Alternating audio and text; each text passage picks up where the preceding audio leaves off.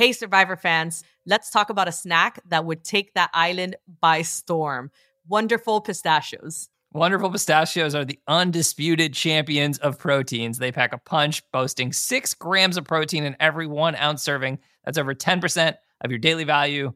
Talk about a powerhouse snack. And let's not forget the lineup. We're talking flavors galore sweet chili, salt and pepper, honey roasted. Wonderful Pistachios is like a flavor festival for your taste buds. Perfect for tribal gatherings or on the go adventures. The no shells option is a game changer. Just grab and go. It's that easy. So, Survivor Squad, if you want to outwit, outplay, outsnack the competition, make Wonderful Pistachios your go to snack. Visit wonderfulpistachios.com to learn more. Another day is here, and you're ready for it. What to wear? Check. Breakfast, lunch, and dinner? Check. Planning for what's next and how to save for it? That's where Bank of America can help. For your financial to dos, Bank of America has experts ready to help get you closer to your goals. Get started at one of our local financial centers or 24-7 in our mobile banking app. Find a location near you at bankofamerica.com slash talk to us. What would you like the power to do? Mobile banking requires downloading the app and is only available for select devices. Message and data rates may apply. Bank of America and a member FDIC. Welcome to On Fire, the only official Survivor podcast. I'm Jeff Probst, the host and showrunner of Survivor. Each week, I'm joined by Jay Wolf, the producer of this podcast, doing a very good job, and a Survivor fan. What's up, Jay? What's up, Jeff? Thanks for the compliment.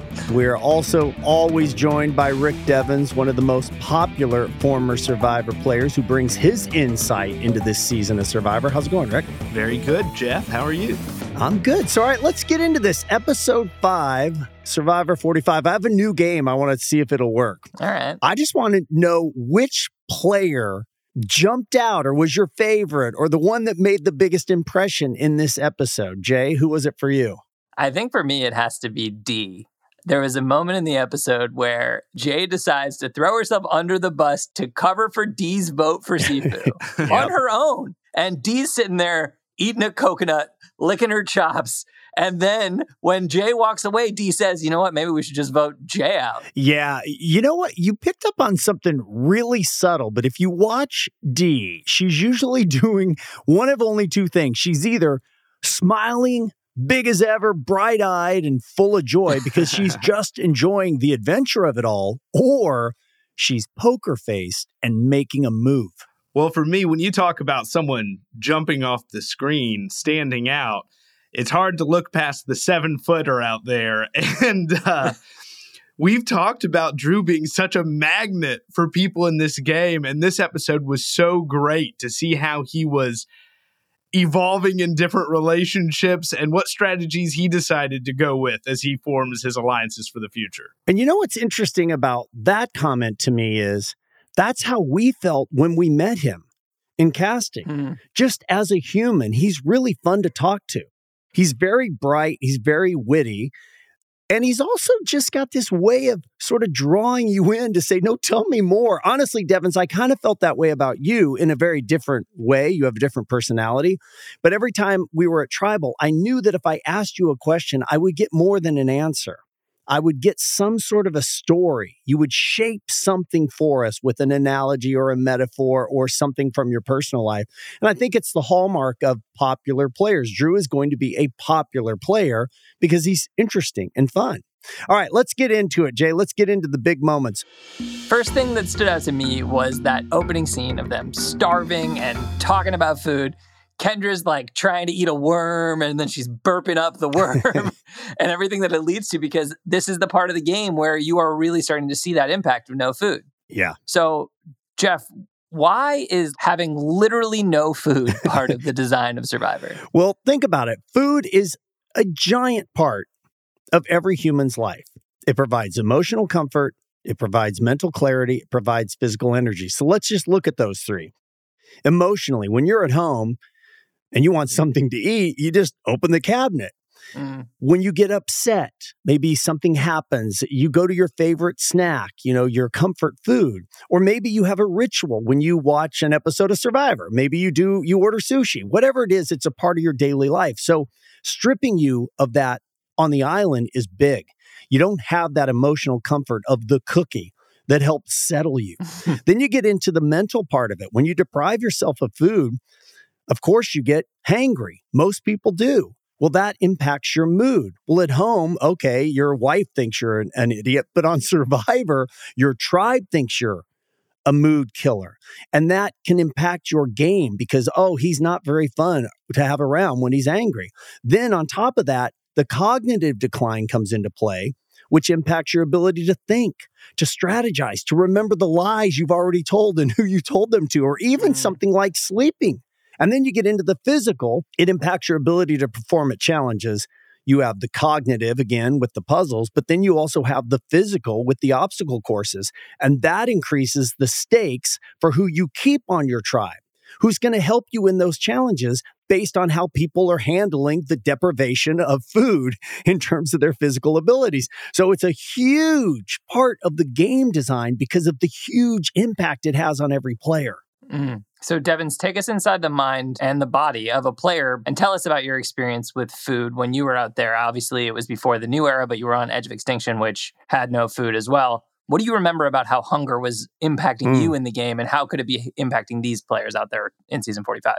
Jeff really touched on everything. It's just a matter of you can understand that that's what you're getting into, but then when you're really in it, you wake up in the morning and it's not like you're getting ready to go to breakfast. Your stomach already hurts. You can feel your ribs more every day.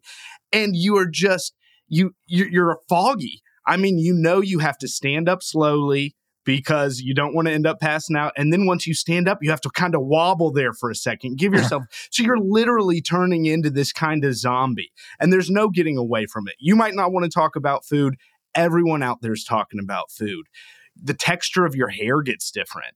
I mean, your wow. your fingernails start looking and being more brittle because you're not getting calcium. You see these effects wearing on you. Your toenails break easier. It's just awful. And then yeah, you do start thinking about home more and you're more emotionally fragile.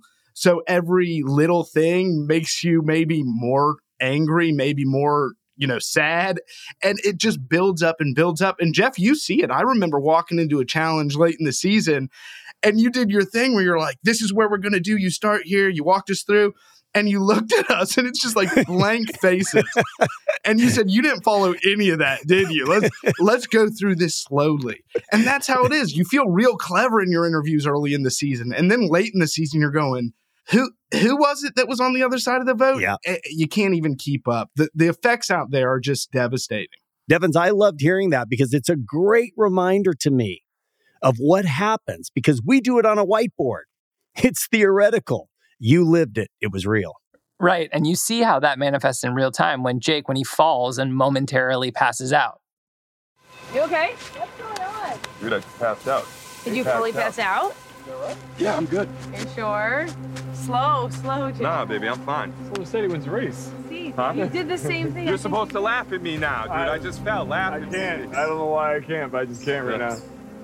Okay, well, you want to sit down for a little bit? Two things to note in that clip. Bruce. Bruce was the one who came over first and had a moment because it was a reminder that Bruce can relate to because he went through his own physical situation in Survivor 44.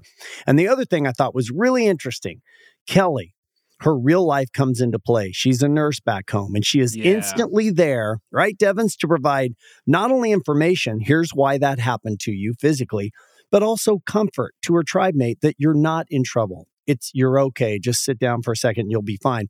So you take that idea of hunger and why is it so important? Because it connects right now to the society that's been formed by a group of strangers. Yeah, this led into the story of Jake's backstory, which I think you alluded to last week, and I personally found really touching. Before I came out into this game, I weighed 287 pounds when I was overweight, I, I wasn't feeling too great about myself. I had a serious binge eating problem. And I know there's a lot of people out there who do that and they just don't talk about it and they try to ignore their problems. But you gotta face them. Like, I knew what I was doing. I didn't want to acknowledge it. I ignored it. I hid it. The day that everything kind of turned around for me, I'm eating in my car outside my parents' house. My whole family's inside my mother comes out and says, Jake, you don't have to be embarrassed about what you're doing. I love you no matter what. And I just said to myself, I'm just like, I'm not okay with this. Like, I can do better. I'm. This isn't how my life is meant to be. I can overcome this. And I, and I did. I mean, that was it's really powerful. It's amazing to to, he- to hear him say that. And this sort of backstory started in this new era. What was the reasoning to start taking these deeper dives into the lives of the players? Well, they started because when we shifted the focus of our casting in season 41 to be more diverse in every way, as we've talked a lot about, it led to so many interesting stories that we'd never heard before. Stories of immigrant families, stories of incredible obstacles that were overcome during childhood, stories of people learning how to like themselves, their own unique self. So, out of the gate, we knew, we made a decision. We're going to invest time and energy into telling some of these stories on the show.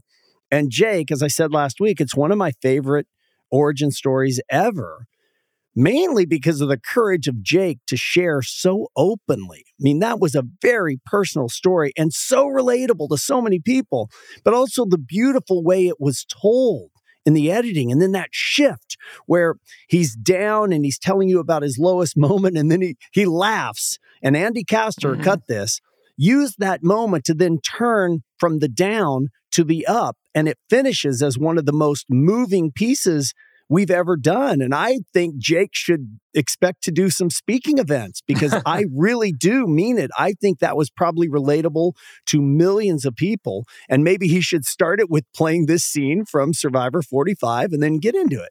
I thought this was a great story, but Jeff, I hear now, you know, since you all started doing these backstories, you'll hear people say, Oh, I'll never get on Survivor now. I don't have a Mm. sob story. Yeah. How do you respond to that? No, I'm really glad you said that because I hear it too. And it, it's, I can see how you could draw that conclusion. If you don't have this kind of a backstory, we may not tell your backstory, but that doesn't mean you won't get on Survivor. There are people on this season that don't have this incredible backstory. It's not about that. All we want on Survivor are compelling, authentic people. So just trust us that we're telling the truth. Don't try to make assumptions based on what you've seen. If you want to play Survivor, apply. Well, another really amazing backstory that we saw this episode was from Dee, and she told the story of her parents and what they did for her to be able to be on Survivor. And she relates it back to Sean, who just voluntarily Right. quit the episode before because he said he got what he needed. And you can just see in Dee's words, and I know I said at the top of the episode she was my player of the episode. you can see it here. There's no chance she's quitting. No. And that's the next big moment I want to get to. Dee voted for Sifu, but Sifu doesn't know that. Who voted for Sifu? right. He's got to know. So Sifu was on the hunt for truth. And Sean told him it wasn't him who voted for him at the end of Tribal Right. Council, kind of a little dagger on his way out. So Sifu's trying to figure out who it was. And he knows he's in trouble, so he makes a fake idol. I want to start there. Devens, you're the guy to go to. Hey. Uh, how did you find and gather the materials that you needed for that fake idol? And how do you find the time to do it without getting caught? So, yeah, we're in my wheelhouse here. It's actually kind of funny the evolution of my idol making on Survivor because the first idol I was ever exposed to was the half and half idol that I got when I returned from the edge of extinction. I had to give half to David Wright. And this thing was beautiful, Jeff, from the art department. I mean, it looked like emerald, it had a carving. So I thought, that's the type of idol I need to make if I make a fake. Mm. So I did one time. I cut off the top of a coffee jar that we'd gotten. I painted it green. This is with uh, materials we got from the merge to make the flag. And I even copied one of the Asian symbols off the T so it would be totally legit. Got it done. And it looked like complete garbage. Not only that, I almost get caught green handed with the green paint on my head. Luckily, later in the game, I actually found an idol and realized, oh, this thing's ugly as hell. I can make this real easy. So you kind of pull some stuff off torches, you know, maybe you pull stuff off your bag. Don't pull stuff off other people's bag, but it happens. The problem is those beads are so unique. You know, if you get them off tree mail, people might be able to spot them. Right. So you need to find pieces of coral that might have a hole. Just gather everything. And Jay, I want to jump in here because what Devens is talking about is also related to the gameplay between us and the players. We're fully aware Mm. that every piece of material, a piece of yarn that goes into the tribe camp is now part of the game. So we know too what's happening, which is why beads are specific and why pieces of rope are different, because we do want you to play as hard as you can, but we want it to be as difficult as we can make it to get away with a fake idol, which is why Devens was so good. He worked very hard. And that's my next question is after last season we saw the cage where you essentially gave players a fake idol with which they could figure out what to do with it. So they're now part of the Yeah. game design. What impact do you see that having on players making their own moving forward? Well, I think now that that we have created the opportunity for a fake idol, it only enhances the believability of other fake idols because it could be real. It could be fake. It could be a fake put into to the game for people to think it was real, and it could be a fake made by a player. And as Devin said, the idols are now so uneven. They can be very basic, just a piece of rope with a shell on it that you can't ever tell. Did somebody make this in camp after listening to Devens on on fire, or is this actually a real idol that could win somebody a million dollars? So I think all of this is increasing the gameplay. What it really does is it distills everything back down to the same thing it's always been about information. Who can you get to share information with you? And then who do you share your information with? All right, let's take a break. When we come back, what give us a tease. What do you want to talk about? AMU, let's talk about what happened on the journey. wow. Oh, wow. You're taking on uh, J from this season. That's right. I would, you know, she's the pun champion. I'm the pun Padawan. All right, we're going to take a break. We'll be right back. Listen, wearing the same clothes for 26 days straight on Survivor really made me realize the importance of buying high quality, long lasting clothes. That's why I love Quince. They have timeless, well made pieces that last for years and don't go out of style. Quince has all the seasonal must haves like 100% European linen shirts, performance polos, and versatile flow knit activewear. Buying pieces from Quince means that I don't have to keep buying new clothes every year which is better for my wallet and the environment. I recently got a super chic Italian leather tote from Quince and I'm loving how it looks. The best part about Quince is that by partnering directly with top factories, they're able to keep prices super affordable. I'm talking 50 to 80% cheaper than similar brands. And the other best part is that Quince only works with factories that use safe, ethical, and responsible manufacturing practices. I love that. Upgrade your wardrobe. Go to quince.com slash survivor for free shipping on your order and 365 day returns. That's Q-U-I-N-C-E dot com slash survivor to get free shipping and 365 day returns. Quince.com slash survivor. Welcome back to On Fire, the only official Survivor podcast. All right, Jay, where are we going next? All right, the next moment is after the challenge, we find out that there's not only going to be tribal that night, there's also going to be a journey in the middle. So, Yep. Jeff, where did the same day as the tribal journey come from and why? Well, that gets into the mechanics of producing 90 minute episodes during the same 26 day schedule that you were doing the 60 minute episodes. So, in order to get the amount of events that you want in an episode, you have to get very creative with how you use your time. So, from a schedule standpoint, that's how you end up with a challenge, a journey, and tribal on the same day. But I got to say, scheduling it is the easy part. Executing all of it and at the same standard is much more difficult. Mm. And I'll be honest, it was a lot of work for our teams. Every department was pushing, pushing, pushing. And I don't think I did a good enough job of monitoring how hard everybody was working. It's surprisingly, at least for me, one of the more difficult parts of being one of the leaders on the team is that our crew won't tell you when they're maxed out until after they've done what they needed to do to get the job done. And that's every department, even the ones you never hear us talk about the kitchen team, our unit team, our accounting team, our laundry team. you know, we're our own little society out there making this crazy show. But I will also say that our crew is incredibly proud that we did pull it off and we too love the 90 minutes. All right, so Rick, I want to go back into the moment before this journey happens. Jeff tells Reba, who won the immunity challenge, you get to designate not only from Reba tribe who gets to go on the journey, but also from the other two tribes. Can you take me inside that moment when you're deciding who to send on what will likely be a huge game changing moment? Yeah, I mean, that's a big negotiation because first think about it from an individual perspective. Strategically, right? Maybe you don't want to go at all. Maybe you don't want to put a target on yourself. Maybe you need that time in camp before tribal tonight if your team lost. Maybe you really want to go strategically. Maybe you lost and you're going to tribal and you need an advantage. Maybe you're looking across tribal lines and going, I need to set myself up for the merge. I really want to go. And don't forget, this is the experience of a lifetime. Maybe you just want to freaking go because it's Survivor, you Right. know? That's on your list. So all those reasons stack up. You decide you do want to go, but then there are three other people on your tribe that want to go. So it becomes a very social situation. How much am I willing to push this? Right. Uh, because it could affect my game. It could affect what happens. I think that's one of the most nuanced aspects of playing Survivor. Those seem like tiny little things, but it's like you said the other day, Devens, Bruce, you know, skipping off the platform after a win.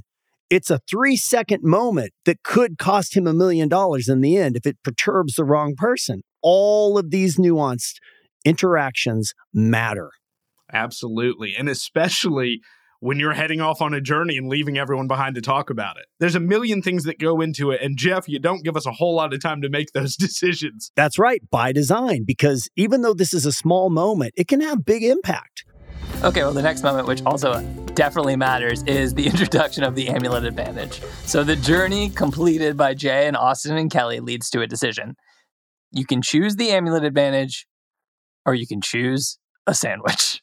Jeff, is this choice really that difficult? I mean, I'm asking a little bit in jest, but this is a huge advantage in the game, or a sandwich that has presumably been sitting on the cliff for, I don't know, 45 minutes? Jay, I love how over the course of a season and a half of On Fire, you have taken on the personality of a 97 year old curmudgeon. oh, was it really worth it?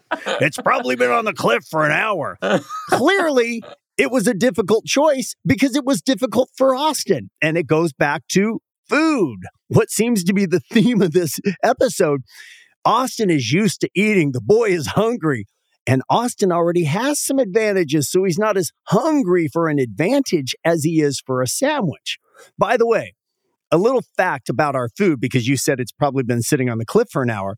Anytime we give them food, it's fresh. So if you were to see us present a reward at the beginning of a challenge and it was fresh burgers and all this stuff, we give them fresh burgers when it gets back to their camp an hour later. Mm. They're getting good, solid, fun, hot or cold, whatever it should be food because they're working hard for it. Mm. Devens, did you go in with the philosophy about how you planned to approach hunger?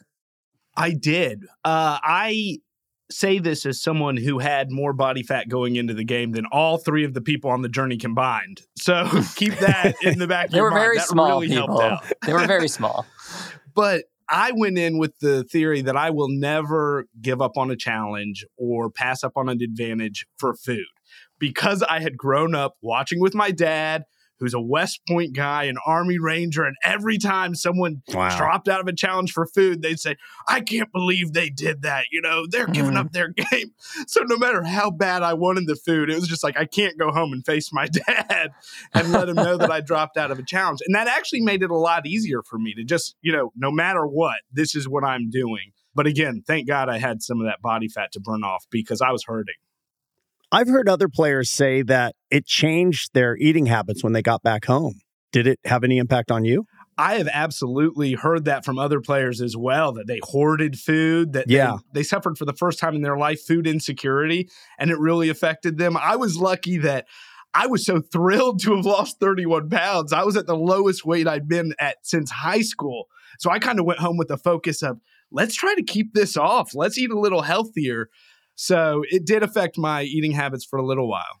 All right, so I want to get to the amulet that they did end up choosing over the sandwiches. It has two critical attributes.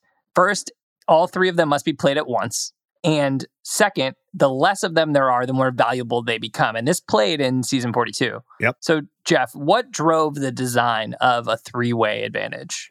Well, in this case, it's what you just said the added layer that three people share it and must use it together. But the fewer players there are, the more power it has. And I think that was Matt Van Wagenen's idea when we first did it. So, you know, you look at it on one hand, it could be in my best interest if the other two players aren't in the game because then I have an idol. And that's what Austin seems intent on having happen. But there is also power in an alliance. And if this shared advantage is by design what keeps the alliance together and strong, that can also have an equally long term positive impact on the game. So it's another decision dilemma with consequences no matter which path you choose. I love it. I love when there are cool things like this in the game. We've talked about it earlier in the season. You just give the players a lot to work with. Well, and this is why I say to the players don't let the game play you. Play the game. Don't get mad at a twist you don't like. Immediately try to figure out how to make that twist work to your advantage or diminish its ability to hurt you. Okay, so to that point, Rick, Jeff just explained how hard it is to have no food, to go on this journey. We watched them walk up this hill. I think they're all complaining about how this was the hardest journey that anybody on Survivor's ever experienced. And then they get there and they're choosing between a sandwich and this amulet that they don't really know how it works or how it's going to play. It's another thing on top of another thing on top of another thing. So, how do you take all of that that's going on and then figure out how to make any sort of rational, not only rational, strategic decision? Right. You're mentally slowing down because you've gotten a lot less food. And we talked about all the thought process that goes into just going on a journey to pick who's going on a journey and all the different people involved. So every day you're getting more and more information to keep track of. And every day you're having to reevaluate that information. Like, is this what I thought it was yesterday? Let me go check in with my allies. Let me go kind of check in with the people who I haven't been working with and see what type of vibe I'm getting with them. And then you carry that personal experience you're having into this decision. Austin has great allies already and a lot of advantages. Does he really need to be tied to two other people that he's not working with? That limits his options in a way. Whereas J is looking for someone to really work with, to go deep within the game. So she wants to tie herself to these other two people. And then Kellie's doing what she's been doing the whole time, getting herself right in the middle of these decisions, but she has to kind of pick a side this time. She's been riding the fence throughout the game, and she does pick a side, and now she is tied to these other two people, although. Austin has other plans. And I'll be honest, Jeff, we talk about great storytellers is what you look for. I don't think I could possibly explain the thought process of this amulet any better than Austin did. Yeah. He covered all angles. You know, I love that you said that because we rely on the players to be our storytellers. And I think the audience forgets that sometimes. Well, let's hear from him quickly because, on top of being a good storyteller, I just want to call out the shot in which Austin is explaining this amulet. He's laying back by a tree. It's like he's the king of the jungle because he's got 15 different advantages. He doesn't even know what to do with them. I'm going to play you the clip. I didn't want to be the guy saying, no, no, no, I don't want to work with you all. I want my sandwiches. Like, I have to convince them that I'm down to play strategy. You know, like, let's all work together and use this stupid extra vote between the three of us, even though we're never going to agree on one person to vote out. So this is the a newborn alliance. Here we go. I like it. It's gonna be pretty sneaky.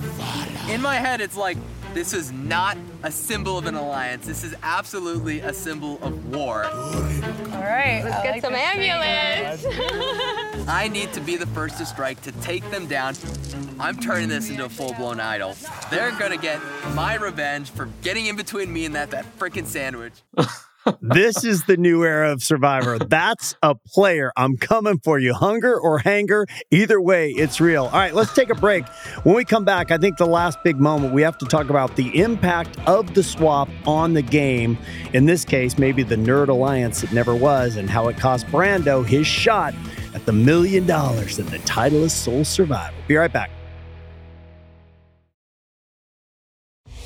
Welcome back to On Fire, the only official Survivor podcast. All right, Jay, bring us home. All right, the last moment of the episode, the Nerd Alliance that never was. So, my first question, Jeff, did you know that Brando, Drew, and Emily all happened to be Pokemon enthusiasts? You know, I brag on our casting process a lot, but no, I don't ever recall a single conversation about Pokemon with anybody coming up when, in any conversation, certainly not with all three of them.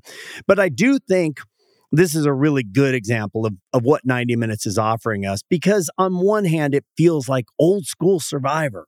And that's because in the early seasons, the, the, the game design was very basic a reward challenge and an immunity challenge. And so the rest of their time was spent at camp figuring out what to do. So a lot of the show was just them hanging out. But over the years, as we talked about, the game had to evolve. It would not have sustained if we just stayed with that basic plan. So as the game evolved, there became less time in the episode to just hang out. But that's what 90 minutes gives us is the time to do both.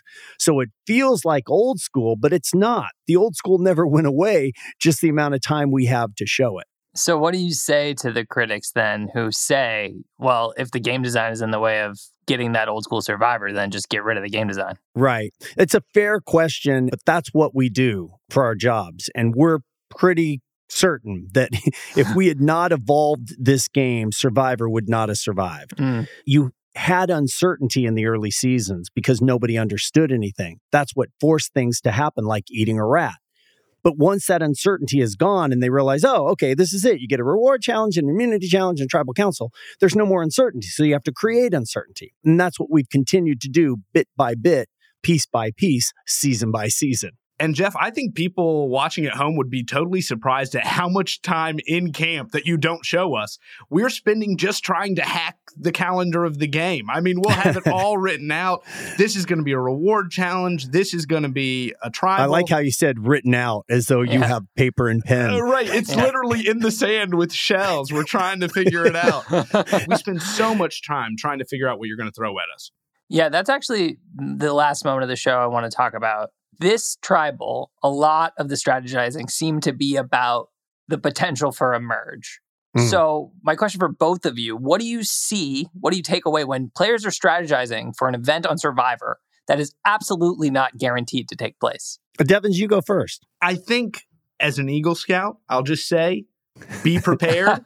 you know, that's the motto. You got to be ready but you can't put all your eggs in that basket. I mean, if you're making eyes at the other people on the other tribes because you're so sure a merge is coming and then it doesn't come, maybe you've alienated your own tribe. So you mm. always have to be ready for what could come, but you have to really just like so many other things in the game, you really try to ride that fence for as long as you can before making too big of a move that could put you in jeopardy. Yeah, that ability to stall yeah, for as exactly. long as possible is key. And I think, you know, what you just said, Devens, really is interesting when you think of it from this standpoint. When you talk about assumptions, you have to make assumptions in, in any of these situations.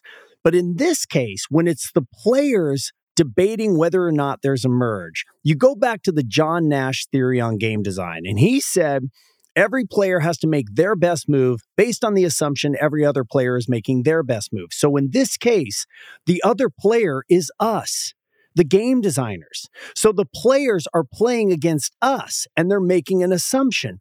Let's see, will the producers stick with what they've done in seasons 41 through 44? Or are they going to change things up a bit? As a game designer, we're asking ourselves the opposite questions. What do they think we're going to do? And should we lean into that or should we make a change?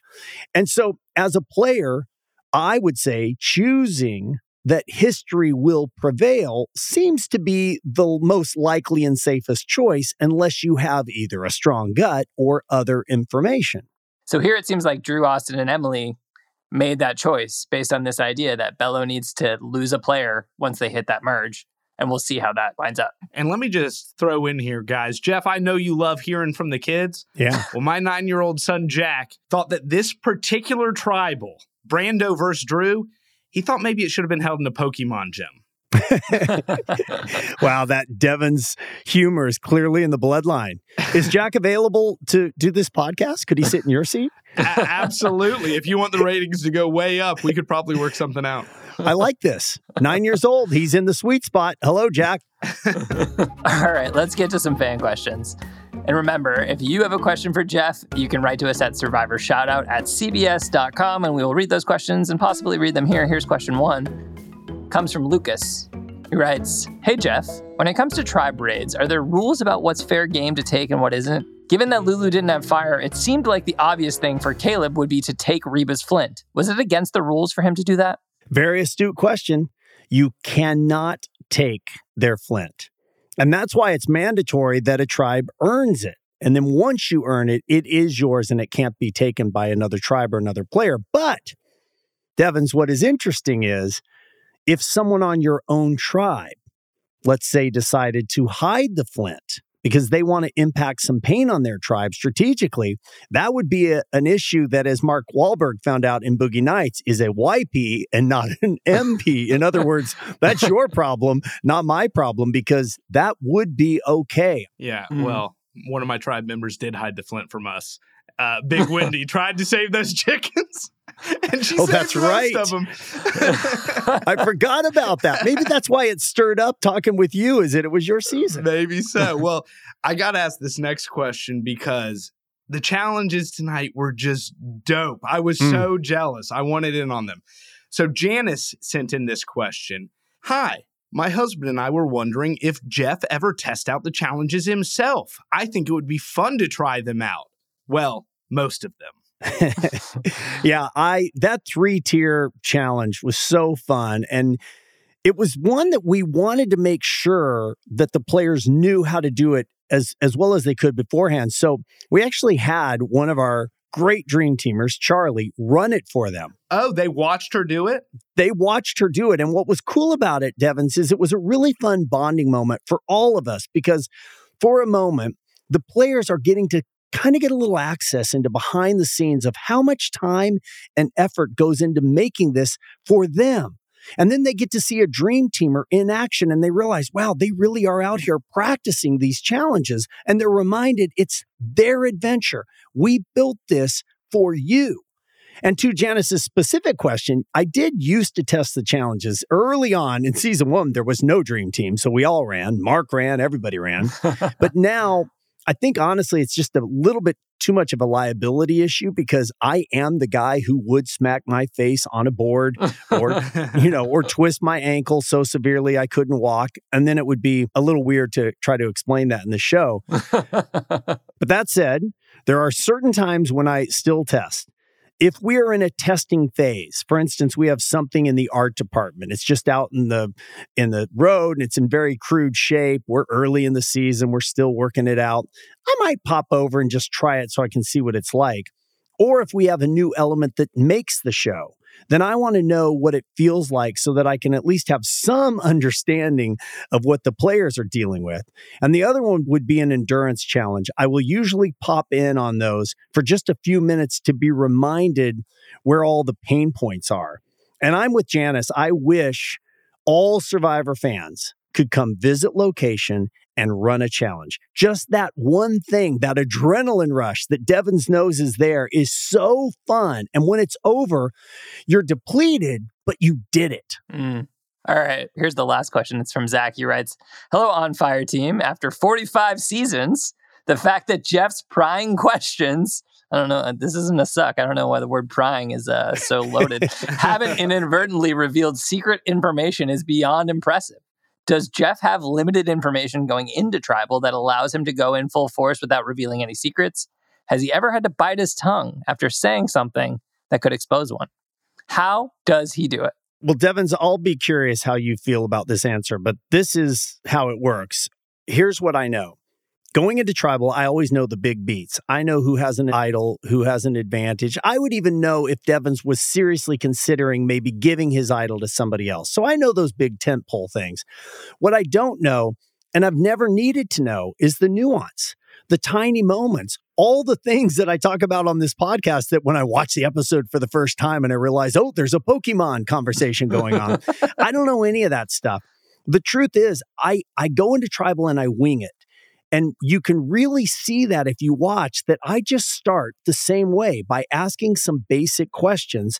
And then the answers from the players start to reveal what's happening. And then I follow those answers with more questions. And the reason this works is that today's players are so good at using my softball questions to further their game that the story is created. And the reason they're good is they have to be. It's essential. You cannot play a passive game. It's too risky and it garners zero respect. So, my questions are either a massive threat and an obstacle if you are ill equipped, or they are a giant opportunity. And all of the great players in the history of Survivor use my questions to further their game. Devens, comment? I actually think that this cast, season 45, is doing a better job of that than we've seen in the last couple of years. I think people really started Hmm. to hide behind analogies and metaphors and going, maybe I can get Jeff to just move on. Whereas this cast is doing what I think you should do, which is take Jeff's broad question and then say something that gets Jeff to ask a more specific question, but one that you're pointing in the right direction. Bring up the thing you want Jeff to bring up because Jeff, mm-hmm. you're great. You ask follow up questions. So we can lead you there. We just have to be careful because that question might come right back at us. Oh, you brought up so and so. Why? Oh, that's not what I wanted to happen. You know, I wanted you to ask the next castaway about that. Devens, that is great. That's how you have to play Survivor. You have to be willing to risk. And you just gave a great example of what every player should do use tribal council like you use any other part of this game to your advantage. All right, let's look ahead at next week, episode six. Jay, what are you feeling as a fan? What do you anticipate's happening, or where is the game heading? Well, we talked about all of this merge preparation and voting on behalf of this merge that is yet to come. And I think I'm feeling like maybe things are not going to be as they expect it to be on the show called Survivor, where things happen to change when you least expect them to. Hmm, maybe, maybe not. He's fallen into the trap trying to predict game design. Yeah, I got all my shells on the beach. I'm trying to figure out what's what. and I know I sound like a broken record, but I, I think I represent a lot of our listeners. When Wait, can I guess? Can I guess? Absolutely. It's it, it has something to do with Bruce.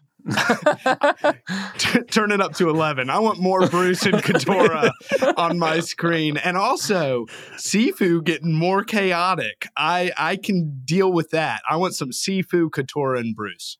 Who voted for Sifu? Okay, that's it for this week's episode of On Fire. Thanks so much for listening. And please make sure to rate and review wherever you listen to podcasts. And there's a brand new episode of Survivor every Wednesday at 8, 7 Central on CBS and Paramount Plus. And immediately following the episode, you get a brand new episode of On Fire. We'll see you next week. You can watch Survivor and more on Paramount Plus. Subscribe at ParamountPlus.com and use the code Survivor45 by December 20th, 2023, and get your first month of Paramount Plus on us. Must be age of majority to subscribe, U.S. only. Payment method required, terms and conditions apply.